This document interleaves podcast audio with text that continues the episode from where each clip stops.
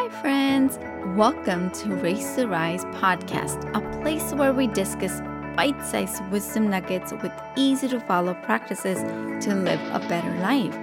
I am your host, Mittal Patel, a parenting junkie, Ayurveda enthusiast, and an advocate of conscious living.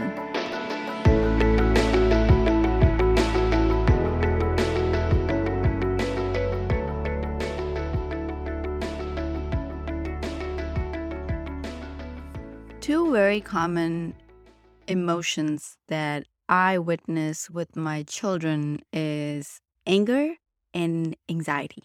Yes, and summer is here, so everybody's together, no school. So my 12 year old and a 5 year old together in the same space, just on top of each other while I'm not home.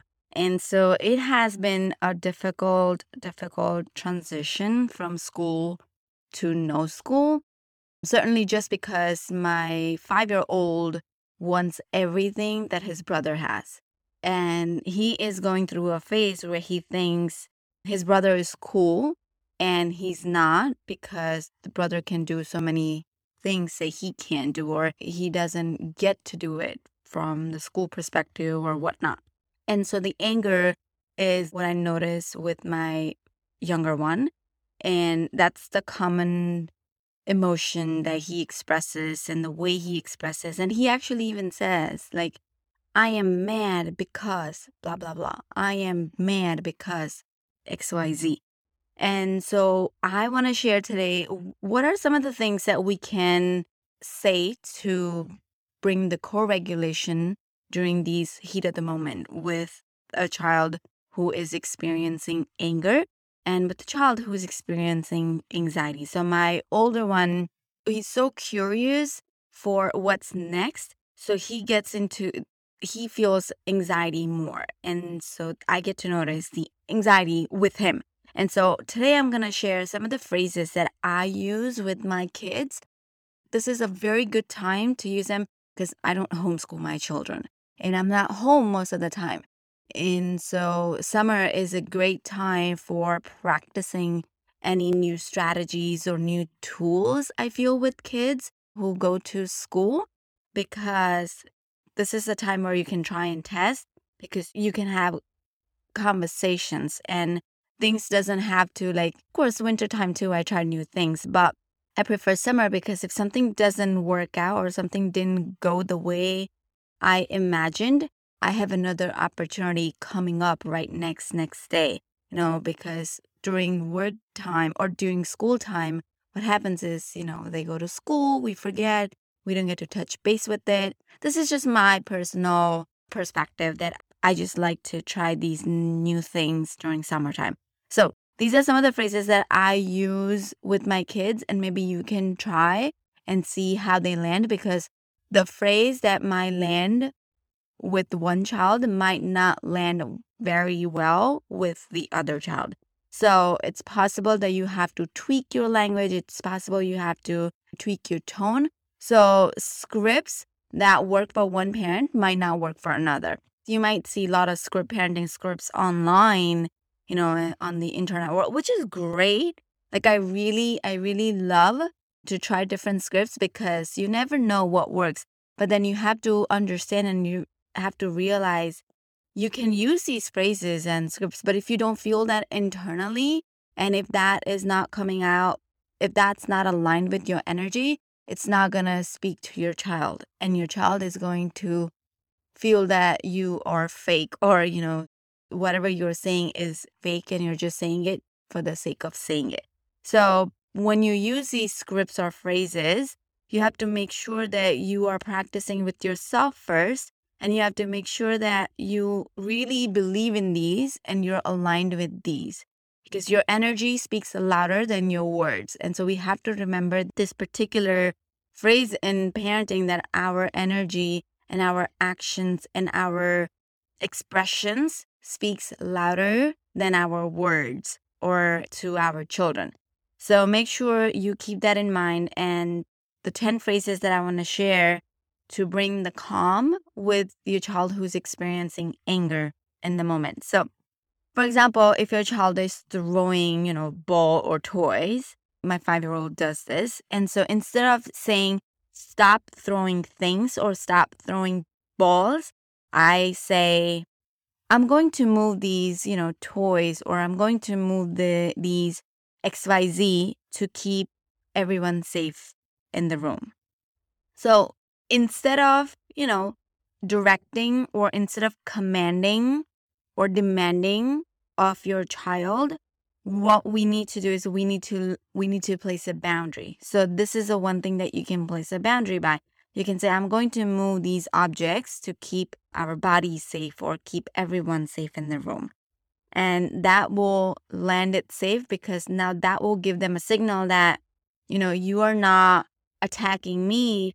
Rather, you're saying that my behavior or this particular thing that I'm doing is not safe for everyone. So they will understand that this is coming from a safety perspective and this is not just something, you know, directing, like pointing fingers at him or her.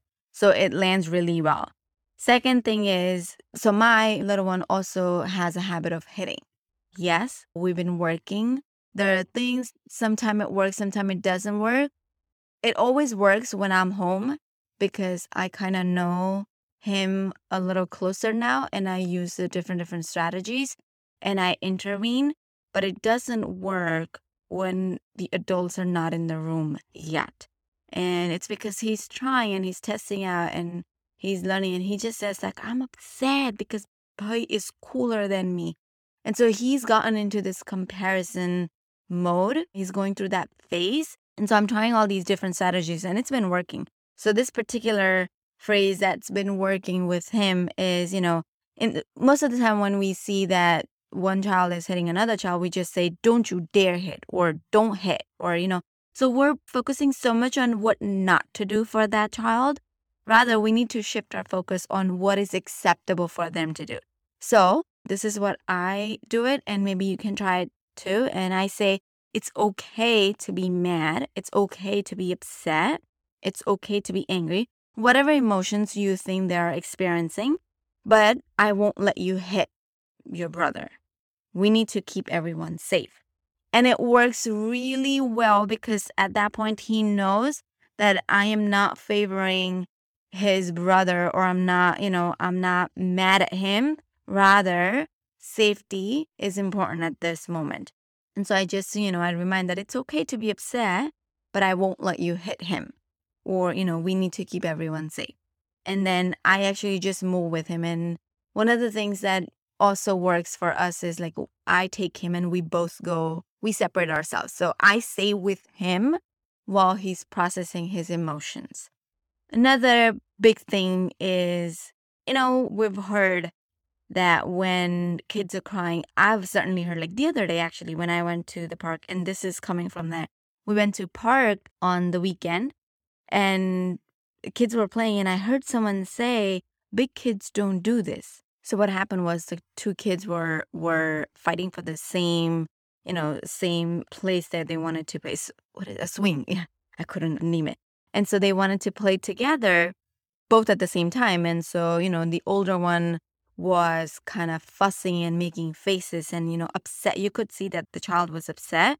And so they just the adult just came and like big kids don't do this. So they were actually, you know, invalidating the emotion that the child was going through. So I think that, you know, instead of saying big kids don't do this and saying that it's not okay for adults to cry or, you know, grown-ups to cry or big kids to cry or get upset, we need to actually emphasize on processing the emotions. So instead of saying big kids don't do this, big kids don't get upset, we need to say big kids and even grown-ups sometimes have big feelings and it's okay it's okay to be upset, right? These feelings will pass. We can work together. Something along the lines. Like, but instead of like just invalidating their emotions, instead of making them feel ashamed for having these feelings, we need to validate their feelings and acknowledge that it is okay not to be okay. Another thing is, I've heard many times when it happened that the child is not especially when we went to Lego a couple of months ago, a child was, you know, crying for a ride. And the dad said, You're being so difficult. And I don't like when we label kids, you're being so difficult. And I understand that it's possible that it's difficult to handle the situation, it's difficult to handle the tantrum in the public. But instead of, you know, just labeling the child, what we can say is, oh, okay, this is a tough one. Hmm. We're going to figure this out together. So, like, when you say this, the child understands that it's not like me against my dad. Rather, it's like we're going to figure this out. Like, my dad is with me, or, you know, my mom is with me in this, and this is hard. So, yeah, I really think that instead of labeling a child, we need to identify the problem and then showcase and show our child that it's us versus the problem or the situation. It's never us versus the child or, you know, the parent versus the child. It's us versus the problem. Another thing, and it happens, and I've actually said it too. I've said it to my kids as well, and I'm guilty of it. Well, but now I know better, so I do better. So eat your food or you'll go to bed hungry, right? When you have, you made like you tried everything and you managed to make fresh meal and your child just doesn't want to eat. So you know in that frustration we just say eat your food or you will go to bed because bed hungry because we don't want to give any other choices right? Or we don't have energy to do anything else. So instead of saying that what we can say is what can we do to make this food work for you right now? Or we can say i understand that you don't like this food for dinner, we have this and this. You can eat whatever feels right to your taste or to your stomach. And I always put couple of options. Well, not a couple of options in the sense, but as you know, our Indian food goes, we always have couple of things. So we have flatbread, we have vegetables, and then we have rice and we have curry. And so these are the four things that's on the table. They can eat whatever they want. I try introducing new things but at the same time, I have learned not to fuss over them eating everything. So give them a choice. Do you want to eat flatbread and vegetables or flatbread and curry or rice and curry or rice and vegetable? You know, you give them a combination. And so whatever they want, I give it to them because at that at this time on the table, I am not going to make something that they want. Rather, the choices are on the table and we eat what's on the table. And if we don't want to eat, we don't eat. You know, we, everybody, only you know who's in your body and only you know what feels right to you. Right. So my mother in law, we all live together. So my mother in law would just, you know, bring a new option and she'll just cook something just separate for them. And I have tried not doing that. And then I started saying, like, you know, eat, this is all you have. And now I just leave everything on the table, on the dining table, and they can choose what they want to eat. And sometimes they make fuss, but I'm not going to make anything different.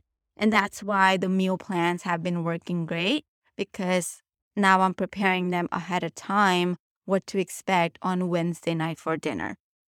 So you can try things like that. Another thing is my older one has gotten, you know, he was going through this phase where everything, like, you know, he'll just say, I'm just saying, but to me, you always feel like complaining. So I've actually I've said couple times not couple times I've said many times where I would just say stop complaining. And instead of that I have learned to say that can you come up with the solution? So what can we do right?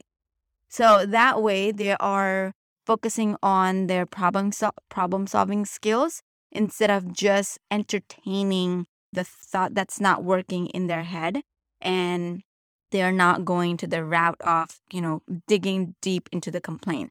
So this actually gives them an opportunity to be a problem solver and move forward because I believe that it's always about moving forward, processing and then moving forward and not just entertaining our thought. And then number 7 is that so for example the other day when we went to park, well when we have the agenda and when we want to say we're leaving, all we say is we are leaving. And then the child is starting to have a tantrum and then you know the child is getting more upset and then we say we're leaving. And that actually doesn't doesn't bring any calm or doesn't bring any regulation in the circumstances. Rather it aggravates the situation. So instead of that how can we prepare our child to leave. So instead of forcing our agenda to them, we want to say, what do you need to do to be ready to leave? Or, you know, we're leaving in one minute. What is the last thing that you want to do before we leave? Right? You can experiment what works for your child, but I know it works really well for for my kids that I prepare them ahead of time. Like, you know, we have to leave in five minutes. What do you guys want to do in the last five minutes? It gives them enough time for transition. And then you can also say, what do you need to do to be ready to leave? And so whether it's, you know, tying their shoelaces, whether they want to do the, if it's a park, whether they want to do the last swing, you know, whatnot. Number eight, I have heard this few times where an adult is saying, You're impossible. Like, so when we say you're impossible, we're actually shaming our child that, you know, they don't have their act together or they are just, you know, impossible to deal with. And so they think, like, you know, nobody can deal with me, kind of a thing. And then so you are de- like shaming your child. So instead of saying you're impossible, what we can say is, hmm, I feel like we're having a hard time here. What can we do? So acknowledge that they're having a hard time and move forward by saying, what can we do to solve this? Or, you know, what can we do in this situation? And then offer, you know, empower them. So if your child is like my older one, looks like you're having a hard time, doesn't work. I always have to empower him by giving two choices. Like, would you like me to give you a hug? Would you like to, you know, would you like to talk to me? Things like that. With my li- li- with my little one, it's like, hmm, seems like you're having a hard time. Then, yes, you know, he'll go on like, yes, I'm having a hard time because I'm upset, X Y Z A B C. He'll go on. With my older one, he won't just start, especially when he's upset, he'll shut down.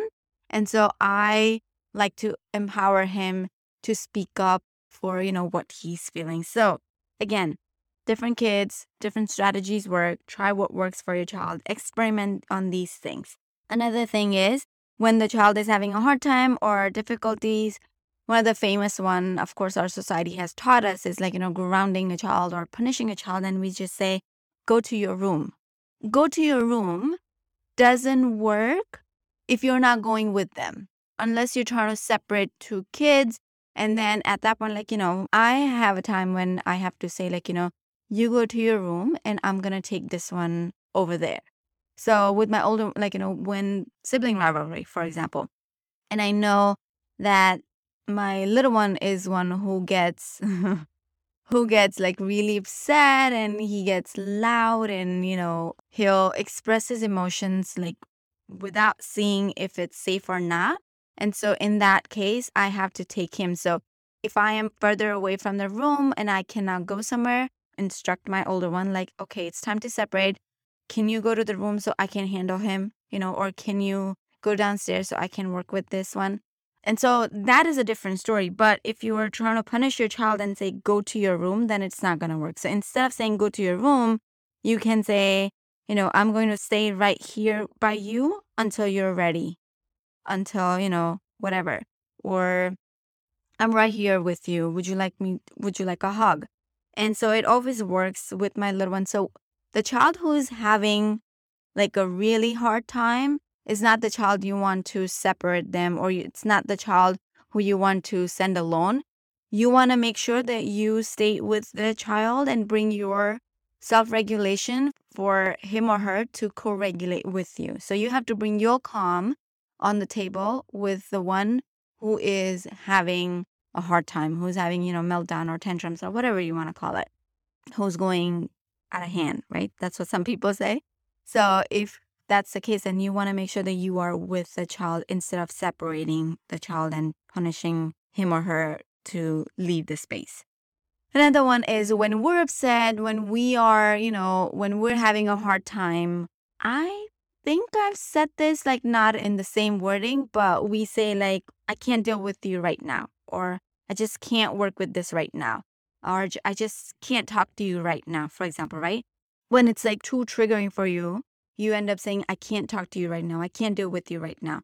So, in that point, the child feels like this is attack and they think they are the problem and they are the issue. So we don't wanna we don't wanna shame or guilt, like you know, make them feel guilty for having the big emotions or having, you know, the hard time. Instead, we need to work on our self-regulation. So what we can say is, you know, all right, I am starting to get frustrated and I'm going to be right here calming down. Or, all right, I am starting to get frustrated. I need a five minute to myself. I'll be right back. You know, of course, if it's safe to leave that space, then you can leave the space for five minutes. But if it's not, you might just want to say, like, you know, I'm really starting to get frustrated and I need five minutes to myself. And you can stay right there with them while they're having, you know, while they're upset or while they're screaming and, you know, saying loud words. The other day, like my little one started saying, I hate you. I don't like you. You don't let me watch TV. I like to watch TV from, you know, morning to nighttime. And I hate you that you're home and you don't let me watch TV. And all I had to say, oh my God, like big words. Hmm, I feel like somebody's really upset. All right, I'm just going to stay right here until until you're ready to talk to me. And then he said, Yes, I'm upset because you're not letting me watch TV. And so this gives him, you know, this that gave him opportunity to speak up and to regulate, co-regulate with me. So I hope this helps.